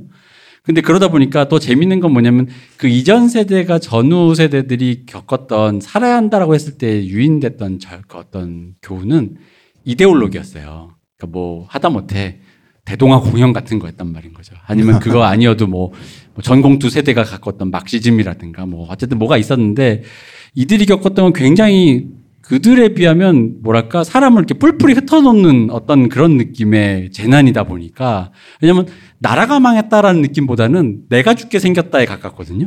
생존 공포죠. 그죠. 그러니까 뭐 뭐냐면은 예를 들어 저기 이런 얘기 있죠. 그러니까 요즘 20대 여러분들이 왜 어른들이 왜 요즘 20대는 왜 이렇게 이렇게 뭔가 얘기를 해줘도 말을 안 듣나라는 거에서 그런 간격이 어디서 오냐면 예를 들면 모택동 얘기를 할 때 지금은 이제 한창 386이라든가 운동권 세대들은 모택동의 얘기를 들으면 모택동이 했던 일을 이제 공과 과가 있지만 예를 들어 이런 게 있죠. 저 새는 해로운 세대가 참새가 다 죽었더니 사람들이 굶어 죽었단 말이에요. 그러면은 그럼에도 불구하고 그럼에도 불구하고 뭔가 중국을 그렇게 이끌었어라는 것 쪽으로 그분들은 로망으로 느껴진단 말이에요. 그러니까 그 큰 거에 이끌린단 말이에요. 뭔가 어 그쪽이 로망인데. 근데 요즘 세대는 그렇게 해서 굶어 죽었다에 오히려 그 포인트가 포커스가 간단 말이에요. 그 우리 아버지가 아마 그런 사람일 것 같은 거예요. 그러니까 그렇게 굶어 죽은 수많은 인민들 네. 중에 한 명으로 감정이입을 하죠. 그죠. 그쪽으로 가니까 그 그런 거대 담론에 대한 로망에 끌림이 없어요. 그러니까 어른들이 야 우리 땐 이런 거 막 대약진 운동 이런 거 얘기하면 막 가슴이 뛰었는데 해서 얘기를 해주면 왜요라는 거예요. 나는 가슴이 안 뛰고 우리는 그래서 강의실에서 벅, 박차고 나가서 화염병을 던졌다. 근데 그럴 리가 있나? 당장 지금 그 뭐 전두환이 나라를 망했다. 그래서 그런 생존 그 사람들이 느꼈던 그분의 공포는 이 사람들은 지금 당장 강의실 밖에 있거든요. 알바를 못 한다든가 알바를 해서 뭐 하다 보면 시간이 없어 스펙이 안 돼서 뭐 잘린다든가 취업을 못 한다든가 내 인생이 거기서 끝난다든가라는 게 끌리니까 서로가 다른 게 다른 거고 이 영화에서 느껴지는 게 같은 살아야 한다는데 옛날 그러니까 구로사 아키라 감독이라든가 미야자키 하야오 감독이 했던 살아야 한다. 예를 들면 모노노케 히메에서도 결국은 이렇게 자연을 파괴하고 뭐 이렇게 해도 그래도 우리 생명체는 살아가야지라는 느낌에 그렇게 뭔가 거대한 살아가야지라는 느낌보다는 이게 내가 주어진 조건이니 살 수밖에 없다. 근데 죽을 용기도 없다. 그러니 난 산다. 근데 갖고 있는 거 옵션이 뭐지? 내가 되게 기만적이라고 느끼거나 짜증나는 것들밖에 없어요. 가족을 가져. 연애를 해봐. 근데 답은 없어. 아마 저 지퍼 열린 아저씨 보면 내 가족도 깨질 것 같아. 그리고 연애, 아, 연애 힘들 것 같은데? 나 분명히 눈 마저 멀어져 가면 손절 당할 것 같은데? 내 뭐 이런 거. 언젠가는 음. 예 그렇게 될 것 같아요. 근데 그거밖에 없다라는 거죠. 근데 그거를 이제 그러니까 약간은 약간은 보다가 저는 좋게는 봤지만 그 감독님이 젊다. 아직은 희망이 있다. 내 인생이 아직 이제 시작을 안 했다. 라는 생각이 들었고 그러다 보니까 제가 최근에 좀 독특한 경험을 했어요. 왜냐면 이 영화를 GV 이런 행사를 하려고 비슷한 주제가 뭐가 있을까 하다가 한 20년 전에 영화를 본 거예요. 뭐냐면 이제 기타노 다케시의 키즈 리턴을 봤어요. 아, 근데 키즈 리턴에 보면 이제 그것도 젊은 친구들이 뭐 이것저것 한 사람은 둘이 같은 이제 뭐 학교에서 학업을 포기한 그런 애들인데 하나는 야쿠자 하다가 전형적이죠. 하나는 그러다가 권투하다가 둘 다 실패를 하고 야쿠자 했던 애는 팔 하나 못 쓰고 권투하던 애는 그 감량의 혹독함이나 그런 자기를 깎아야 된다라는 그거가 너무 힘드니까 거기서 낙오가 됐단 말이에요. 당연히 젊은 친구가 뭐 여자도 만나고 싶고 밥도 먹고 싶고 술도 먹고 싶으니까 그러다 보면서 이 권투를 한다라는 그런 거에서 이제 떨어져 나가서 아무것도 안 된 정말 그래서 아침에 신문 배달하다가 그 자기 연락이 끊겼던 그 야쿠자 그 형을 만나요. 야쿠자 형한테 요즘 뭐해? 그랬더니 어 나도 일자리 알아보러 나가 하는 거예요. 근데 그때 그 친구들 나이가 한 20대 초중반인데 마지막 대사가 있었어요. 뭐냐면 둘이 이제 둘은 맨날 수- 학업 수업을 포기하고 수업 시간에 운동장에서 빈 운동장 남들 수업할 때 자전거를 타는 그게 그 영화 포스터입니다. 근데 그걸 이제 그런 뭔가 어쨌든 자기 일차적으로 실패를 했잖아요 인생에서. 그리고 둘이 다시 우리 고등학교 때처럼 그거 한번 타볼까요? 하고 고등학교 운동장을 돌아요. 그 고등학교는 이제 자기는 졸업했지만 자기 후배들이 또 공부하고 있죠. 여전히 빈 운동장인데 그때 마지막 대사가 그런 거예요. 형, 우리는 이제 끝난 걸까요? 그런데 그 친구가 시작 이제 시작이지라는 했- 아직 얘기를 해요. 시작도 안 했어. 어, 그러죠. 시작도 안 했어. 근데 그게 제가 어렸을 때 봤을 때는 그, 그 동년배였을 때는 그 로망으로 느껴졌어요. 그- 그게 90년대 중반쯤 네. 영화죠. 그러니까 그때는 그런 거를 되게 그런 종류의 결론 그거 그 영화 자체 그때 당시 기준으로 엄청 시니컬한 영화였거든요. 그러니까 그게 되게 힘차고 그럼에도 불구하고 우리는 산다라고 느꼈는데 제가 다시 보니까 왜냐면 그 영화를 만들 때 다케시 나이가 돼서 보니까 그런 얘기가 아닌 것 같은 거예요. 뭐냐면 우리는 시작도 안 했어가 아니라 이미 시작이 하고 뭐가 시작하면 끝이 시작인 거예요. 이제 끝난 거예요. 끝났으니까 끝났어. 자 시즌 2 시작합니다. 그러니까 흔히 말하는 저기 end game 있잖아요. end game인 거예요. 이제 이제부터 나의 나의 남은 남은 삶은 지루하고도 지루한 끝인 거예요. 라는 느낌으로 생각 찍었다라고 생각을 했고 그게 어렸을 때 내가 왜 뭐에 취해서 이걸 로망으로 받아들였을까? 나의 삶은 아직 끝나지 않았을까? 그래서 그러다 보니까 제가 키즈 리턴과 비교해 보니 이 감독님이 아직 젊다. 음. 이 감독님도 제 생각에는 한, 한 40대 후반 정도 돼서 다시 영화를 찍을 때 자기 영화를 보면서 이불킥을 하든가 아니지 내가 젊었다. 아, 그때는 그때 내가 내가. 희망적이었다. 어. 그때 내가 젊은이들에게 못할 말을 했었다. 여전히 프리터인 그들과 함께하고 싶다. 이런 뭐 이런 거 있잖아요. 세상은 변하지 않았어. 아마 그럴 것 같은 느낌이 좀 있는 거죠. 어, 저는 그 정도는 아닐 것 같고 예, 그 정도는 아닐 것 같습니다. 아 그래요? 저는 그 이게 다른 이런 류의 일상물의 일본 영화에 비해서 좋았던 게 보통 이런 일상물을 다룬 일본 영화들이 소소한 세, 그 생활을 다루잖아요. 소소한 생활을 다루면서 이거면 됐다, 이- 이만하면 됐지라는 요 정도 살면 잘 사는 거야라는 식으로 그려서 전 그게 되게 기만적이라고 생각했어요. 뭔가 그- 뭐가 좋아라는 느낌인데 저, 저렇게 살아도 괜찮아라는 느낌인데 이 영화는 그런 느낌이 없어서 좋았어요. 마지막이 흐뭇하게 끝날 수 끝났다고 느껴지는 것도 사실은 그 앞에 지루한 걸 참았기 때문인 거잖아요. 근데 지루한 걸 참았는데도 흐뭇하지 않을 수도 있는데 사실은 별거 아닌 삶인데 너네 이만하면 잘 사는 거야라고 감독님이 그리질 않아서 그런 시선이 아니라서 저는 이 영화가 좋은 것 같아요. 마지막이. 음. 그리고 아, 그, 그런 시선인 거 아니에요? 아니요, 저는 그렇게는 안 느껴지는데 그런 식으로 기만적으로 야 너는 이만하면 잘 사는 거지 뭐 아직 젊고 아, 그 아직 노가다 할- 어, 아니지만, 노가다 할 힘이 음. 있지라는 식으로는 아니잖아요. 그래서 저는 기만으로 안 느껴져서 이 영화가 마지막에 그래서 좋았어요. 네, 음. 저도 거기엔 동의합니다. 네. 그게 그 뭐라 해야 되지? 웃기는 얘기인데 제가 2003년 초에 아직도 기억나는 게 이제 2003년 초에 그 일본을 처음 갔어요 도쿄에 가면서 저는 그때 당시에 호박과 마요네즈라든가 롱베케이션 이런 거에 심취했던 시절이라 아, 일본에 친구가 거기 자취하는데 놀러 갔단 말이죠. 그러니까 친구가 도쿄 북쪽에서 남쪽으로 이사를 하는 걸 도와주러 2주 주말을 껴서 2주를 딱 놀러 가면서 머릿속엔 그런 작품들을 상상하고 간 거죠. 그래서 혼자 2주 내내 혼자 다녔는데 엄청 재미가 없었는데 그 그때 딱 갔을 때 그 그때 그 호박과 마요네즈 뭐 이런 작품들의 로망을 내가 실제로 가서 체험을 해야죠 갔을 때 제일 먼저 도- 일본에서 눈에 띈 건 한국이랑 다른 점들이었어요. 엄청 비슷한데 엄청 깨끗하고 그 각 역마다 거의 명동급의 저보다 이제 일본 잘하시는 분들도 많겠지만 그 명동급의 상권이 다 형성이 됐고요. 와 되게 대단하다 이 생각을 하고 왔는데 한 15년이 지나서 작년에 거의 15년 만에 다시 갔죠. 트와이스 보라요. 네. 이게 그 그래서 그랬나? 그치. 이제는 다른 점이 아니라 같은 점만 보이는 거야. 차이가 없어요. 그러니까 이어폰을 꽂고 있으면 이어폰에서 트와이스 노래가 나오고 있으면 여기가 명동인지 도쿄인지 구분이 안 되는 거예요. 이렇게 거리만 보고 있으면은 그때 당시에는 실제로 일본의 경제적인 수준이 한 20년이나 이때는 실제로 그게 그런 도쿄에서 혼자서 그 도시의 낭만, 그런 파편화된 삶의 낭만 그런 것들이 어느 정도는 낭만으로 받아들여질 만한 시대였기 때문에 그런 작품들이 아마 나왔을 거예요. 그런 안분지족하는 작품들이 예, 아니 우리나라도 옛날 뭐 달콤한 나의 도시 말. 예, 예, 그렇죠, 그렇죠. 그런 감성이 아주 잠깐 왔다가 사라졌죠. 그러고 나서는 아마 지금은 그런 종류의 그런 기반이 아마 일본도 어느 정도 좀 위기가 왔거나 혹은 거기에 사람들이 지쳤거나 뭐 그런 조짐이 있죠. 제가 이게 일본 통은 아니라서 모르겠는데 제가 알기로는 실질 소득은 이제 별 차이가 없다고 알고, 알고 있거든요. 일본이나 우리나. 그리고 그, 그들의 노동 환경도 우리랑 비슷한 그건 전 세계적인 한, 변화니까 아마 별 차이가 없을 거고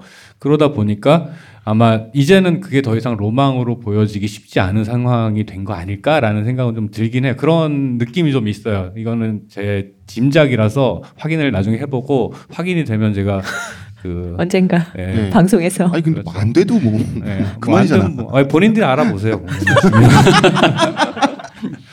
아, 아, 그냥 여담인데요. 어, 반농담 삼아. 그 영화에 거북이가 나오잖아요. 음. 내가 봤을 때 그 소품으로 섭외한 거북이일 텐데 그 촬영 감독님이랑 감독님도 깜짝 놀라셨을 것 같아요. 거북이 되게 건강하지 않아요? 어? 아 야채를 너무 맛있게 먹는 거예요. 그 거북이가 아, 거북이 그- 먹방. 네 거북이 먹방인데 이게 조그만 거북이가 정말 야무지게 막 꼭꼭 씹어서 야채를 너무 잘 먹어가지고 저는 이게 괜히 기억에 남아요. 그 그냥 기억에 남는 거. 그다음 또 하나는 왜 노래방에 남주랑 여주가 가잖아요. 아 예. 예. 예, 근데 약간 약간 제발 그만하는 관객들에게 그런 마음을 주는 그 노래를 되게 못 부르는데 남주가 그 노래가 어떤 예. 노래인지 좀 되게 궁금했는데 예. 그 노래 가사가 되게 내용이 한심하잖아요. 그 여자 써볼 때 그 찌질대는 예. 가사란 말이야. 이그 가사도 찌질대고 예. 노래도 못 부르는데 예. 여자 주인공은 이미 지쳤어. 예. 이미 지쳐서 근데 저거 언제 끝나나 갑자기- 보고 있는데 앵기잖아요. 앵겨요 갑자기. 마음이. 허해서. 예. 이제 데이트를 망치는 최악의 tech로. 그 모든 걸 밟잖아요. 근데 그 옛날에 맨날 이 대표님은 어색, 정색, 버럭 결렬. 그 tech를. 근데 저는 이제 그 최악의 데이트를 보면서 약간 그 과거에 나와 약간 감정입이 되는 옛날 생각이 나는 거예요. 아 옛날에 과거? 그랬어? 어. 아, 아니, 그게 과거라고요? 뭐냐면 이런 과거? 때가 있잖아요. 아니 어. 이럴 과거만- 때가 있잖아요. 네. 어떨 때가 있냐면 옛날이지만 이제 아, 데이트하고 싶은 여성분한테 막 이렇게 만나자. 그 만나기만 하면 막 좋을 것 같잖아요. 만나기만 하면 막 좋고 그날 하루가 막 되게 멋있어질 것 같고 그 사람도 나를 좀 더 좋아하게 될 것 같은데 정작 만나서 어 뭐하지? 만날 생각만 했는데 만나고 나서 뭐 하지? 그래서 내가 뭔가 이, 이분을 어디로 데려가고 뭐 노래를 부르든지 뭘 하는데 이분 표정이 안 좋아.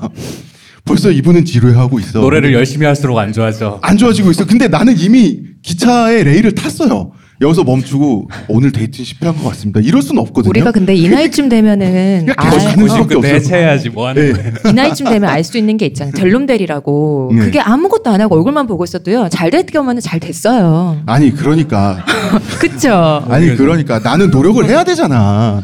근데 노력을 하면 할수록 노력을 안 해도 영화 없잖아. 죽을 놈 어차피. 옛날에 그런 적. 그래. 없었어 다들? 옛날에 그런 적 없었어?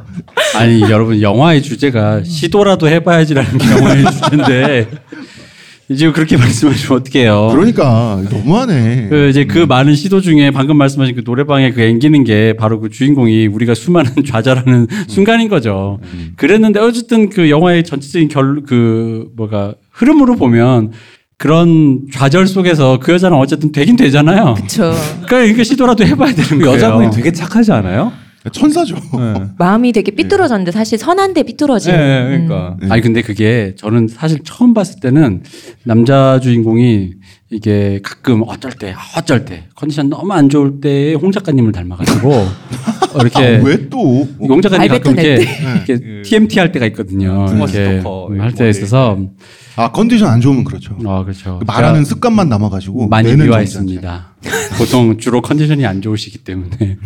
근데 그래서 어쨌든 그 그러다가 그래서 남자 주인공에 대한 저도 남자니까 아무래도 남자 주인공을 좀 위주로 보다가 그래서 여자 주인공이 것도 마음이 되게 넓구나 이랬어요. 네. 그렇죠. 그 정도로 데이트를 막 했는데 네. 근데 두또 번, 세 번. 보면서 느낀 거는 여자 주인공 되게 짜증나는 캐릭터인 거예요. 되게 좀 그냥 넘어가는 말도 계속 그래도 죽어. 어차피 죽어. 뭐 그럴 거야. 어차피 안 돼. 뭐 이러는데 사실 그게 되게 힘 빠지잖아요. 그 중간에 한마디 하잖아요. 어. 죽는다는 얘기 좀 그만하라고. 그러니까. 네. 그러니까 그게 처음 봤을 때는 저는 그 대사를 놓쳤거든요. 네. 그 남자 주인공이 그런 얘기 좀 그만해라고 네. 했는데 그게 이제 제가 그 여자 주인공을 보면서 아 얘 되게 짜증나네 이러고 있다가 남자 주인공이 그 말을 딱할 때 느끼는 건데 그러니까 그게 좀 이 캐릭터가 좋았던 게 여자 주인공이 그럼에도 불구하고 남자를 받아주는 약간의 그 빈틈이 있어요. 네. 공간이 있어요. 그리고 또 남자 주인공이 막 아무렇게나 막 TMT 하는 것 같지만 의외로 어른스러운 구석이 있어요. 네. 어느 순간은 또 약간 좀 뭐 이런 표현이 좀 그렇습니다만 뭐 이렇게 남자답다고 해야 되나? 그냥 뭐 그냥 내가 사줄 거야 뭐 이런 느낌 있잖아요. 근데 그런 어떤 자기가 뭔가 호인 같은 느낌이 있죠. 그죠 그런 게. 그러니까 서로가 서로가 필요한 공간이 우연히 있다 보니까 그게 좀 어떻게 음. 뭐 이런 말이 좀 이게 속은가 아다리가 맞아가지고 사귀게 된 건데 아 일본 인연- 영화니까 인연이 괜찮은 되- 걸로. 되었다. 네, 연이 인연이. 되었다 아, 우연이 되었다 네. 그런데 그래서 캐릭터가 좋았고 저는 또 그러다가 중간에 그 사실 그 홍 작가님이 그 마치다 류에이가 죽을 때 감동받았던 이유는 그 마치다 류에이라는 배우가 사실 나름 일본에서 대배우입니다. 되게 주연급 배우인데 이 조연으로 나와서 속절없이 죽는 거예요. 깜짝 놀랐어요. 근데 일본 영화를 보면 이런 대조연급 주연급 배우들이 주로 이런 조연급이나 이런 데로 나와가지고 씬스틸 딱 하고 그렇게 사라지는 경우도 많거든요.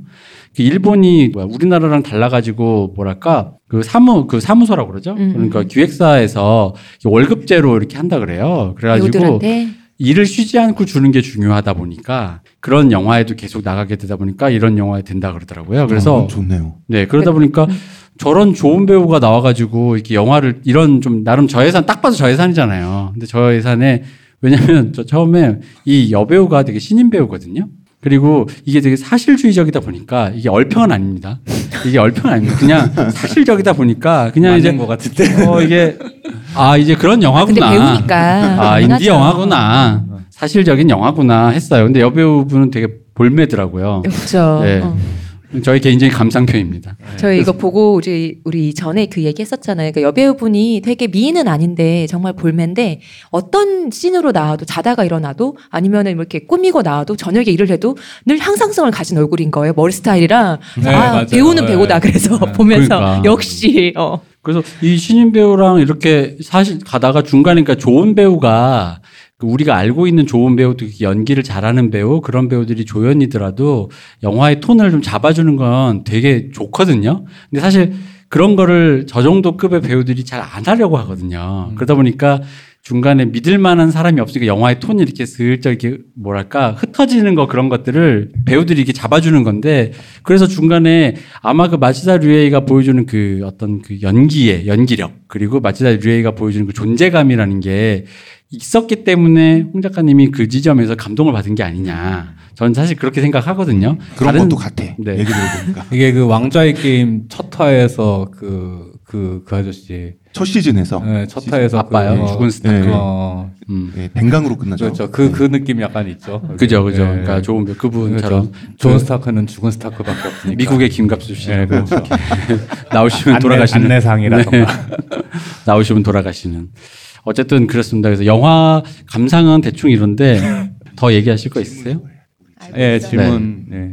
그래서 잠깐만요.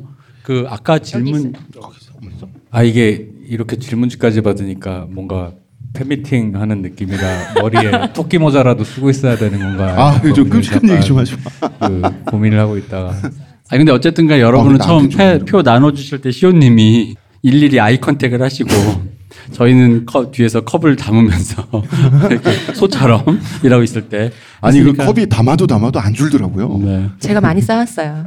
일단 그럼 이제 잠깐 얘기를 바꾸면 그 굿즈를 저기 디자인을 해주시고 여기 이 것도 디자인을 해주신 그 임철규 디자이너님이 계시고요. 그 수고하셨고 그 임철규 디자이너님과 함께 이 굿즈를 일일이 그 만들어주는 제작 업체의 뭐 사이즈, 뭐 개수 이런 거 다 하신 시온님에게 일단 박수를. 아, 고맙습니다. 그래서 일단 수고를 다 하셨고 저희가 이제 그 영화 얘기는 대충 이렇게 끝날 것 같지만 너무 급 끝내는 것 같아가지고 말은 좀 엔딩을 좀 맺어야 될 것 같잖아요. 아 그쵸 이게 녹음부로 들어가는 거니까요. 아 예 그렇죠. 음. 그러니까 홍 작가님이 좀 어떻게 잘 알아서. 아니 난 네. 지금 나할 말을 다 했는데 네. 지금 나한테 시키면 어떻게? 빨리 만들어 보세요. 빨리 만들어 보세요. 홍 작가님 잘하잖아요. 어, 만들어. 그러니까 그 예전에는 막 만들고 있잖아. 지금 가면 있어봐. 옛날에는 굉장히 비극적인 막 센 영화, 뭐 남자 주인공 죽고 스카페이스처럼 뭐 왜 이런 거 있잖아요. 남성 노화를 보면은 어 열심히 살았던 주인공이 좀 더 잘해보고자 하다가 결국 총 맞고 칼 맞고 이래서 지저분한 부두의 밤에 항구에 있잖아요. 그 지저분한 바닷물 속에서 막 시체가 돼서 둥둥 떠 있는데 뭐 엔딩 크레딧이 올라간다든지. 어, 듣기만 해도 한국 영화네요. 아, 그쵸. 네. 예. 혹은 뭐 대단히 잘 된다든지, 대단히 눈물을 뽑는다든지. 이, 그러니까 감동이 옛날에는 그러니까 제가 영화를 처음 좋아하기 시작할 때는 그 되게 단순했어요. 그러니까 처음에 그 예술을 감상할 때는 다 그런 것 같아요. 해- 저 같은 경우는 해피엔딩과 새드엔딩. 해피엔딩이 주는 만족감, 새드엔딩이 주는 굉장히 슬프고 좀, 아, 기분이 안 좋지만 뭔가 그, 그 가슴을 긁는 쎄한 느낌. 그게 뭐, 뭐 블랙커피 마실 때 쓰면 쓸수록 기분 좋을 때가 있듯이 그런 식으로 오는 거. 뭐, 그러니까 밝, 밝으냐, 어둡냐, 음이냐, 양이냐, 이렇게 했다면 지금은 그 영화가 새드 엔딩이냐, 해피 엔딩이냐 상관없이 영화의 결론과 상관없이 영화의 언어, 그 서사를 어떠한 관점에서 만들어냈느냐. 거기에 동의가 되면 감동을 느끼게 되는 것 같아요. 꼭 이제 이 영화의 결말이 어땠으면 좋겠다라는 거에 대한 집착은 어느 정도 벗어나게 됐다는 생각이 이런 영화를 지금 우리가 오늘 이야기, 이야기한 이런 영화를 볼 때마다 좀 느껴지는 것 같아요. 어, 그래요. 이제 저는- 빨리 당신들이 얘기해. 저는 사실 요즘에는 늙어서 그 해피엔딩이었으면 좋겠어요. 주인공 무조건 살았으면 좋겠고 웬만하면 안 죽었으면 좋겠고 음. 그 왜냐면은 그 최근에 뭐 이렇게 버닝썬 보면서 한국 느와르 영화 같잖아요. 벌써 개봉했어요? 버닝썬이라는 영화 같잖아요. 그러니까 왜 아무것도 없는 평범한 그냥 평범한 집의 애가 연습생으로 시작해서 이게 아무 네트워킹이 없은 없는 뭐 예를 들어 아버지가 장차관이면 내가 뭐 너를 뭐 소개시켜 줄게 이럴 수도 있는데 아무 네트워킹 없는 애가 연습생이 돼서 아이돌이 돼서 그래가지고 클럽을 만들고 더 높은 거 3천억만 되면 될 거야 이런 꿈을 꿔 하다 결국은 마지막에 누아르 주인공 초록 물고기 한석규도 이렇게 끝난 거잖아 이렇게 돼- 이렇게 손 꼬리 자르는 것처럼 그런 걸 보다 보니까 실물로 이게 한국 느와르 영화를 시, 이 현, 시간으로 보다 보니까 영화라도 조금 이게 되는 것 같아요. 그러니까 저는 어렸을 때 저도 젊을 때는 헐리우드 영화 별로 이런 결과 결론 기만적이야라고 했는데 아니 난 근데 거기엔 이런 것도 있는 것 같아요. 제가 홍콩 느와르를 볼 때보다 네. 한국 느와르를 볼 때 더 괴로워요. 네, 그렇죠. 왜냐하면 더 감정입이 되는 거야. 네. 그러니까 신세계처럼 꼭 한국이 아니어도 약간 무국적적인 느낌이면 그냥 완전 장르물이잖아요. 나중에 별로 아무런 감정이 없는데 그 비열한 거리는 되게 괴로웠어요. 비열한 거리 같은 경우는 그 청년에게 조인성 씨가 연기한 감정이입이 되는 거예요. 거기 나왔던 풍경들, 90년대 강동구 강남 그 제가 자랐던 데라 그런지 뭔가 그게 느껴지는 거예요. 어, 저 거리두기가 잘 안 되죠. 거리두기가 네. 잘안 돼. 근데 홍콩 누아르는 거리두기가 되니까 장르물로 소화가 되는데 나중에 조인성 씨 그 죽는 장면 음. 부하들한테 배신당해서 아 그 되게 되게 괴로웠어요. 그건 내가 힘들었어. 그거는 음. 그런 것도 있는 것 같아요. 그래서 영화가 이런 저 사실 이런 이 영화를 고르면서 그래서 어떤 연령대 분들이 오실지를 제가 몰라가지고 왜냐면 제가 성함을 그 카페 24 쇼핑몰에서 제가 여러분들 성함을 정리하면서 그 성함에 또 메모 남겨주신 분들 거 보면서 이게 추정되는 느낌이 있잖아요. 근데 막상 이렇게 보니까 되게 다르더라고요. 다, 다 다르시더라고요. 아니, 어, 뭘 이분 남자였어? 뭐라든가. 뭐 이래가지고 약간 그랬는데 그러니까 저 보면서 왜 그랬냐면 이런 영화를 틀어드리는 게 이게 맞나? 라는 생각이 드는 거예요. 오늘 관객분들 표정 보니까 안 맞았던 것 같아. 아, 이거 아까 저 졸다가 살이 들이신 분 보고 내가 이거 내가 실수, 큰일을 단단히 큰. 실수했구나 생각을 해가지고 그래서 물론 저도 개인적으로 해피엔딩을 좋아하다 보니까 이제는 이런 영화를 틀어주는 게 의미가 없지 않, 없는 게 아닌가 싶지만 그럼에도 불구하고 나름 주목받는 영화였다는 의미에서 이제 좀 재밌게 보셨으면 뭐 감- 이제 돌아가셔서 후기를 남기실 때 영화 그렇게 좀 그런 그따위 영화 이러시면 안 돼요. 그러시면 안 됩니다. 그러면 이제 영화 얘기는 여기까지 하고요. 여러분이 주신 질문지 한번 해볼게요.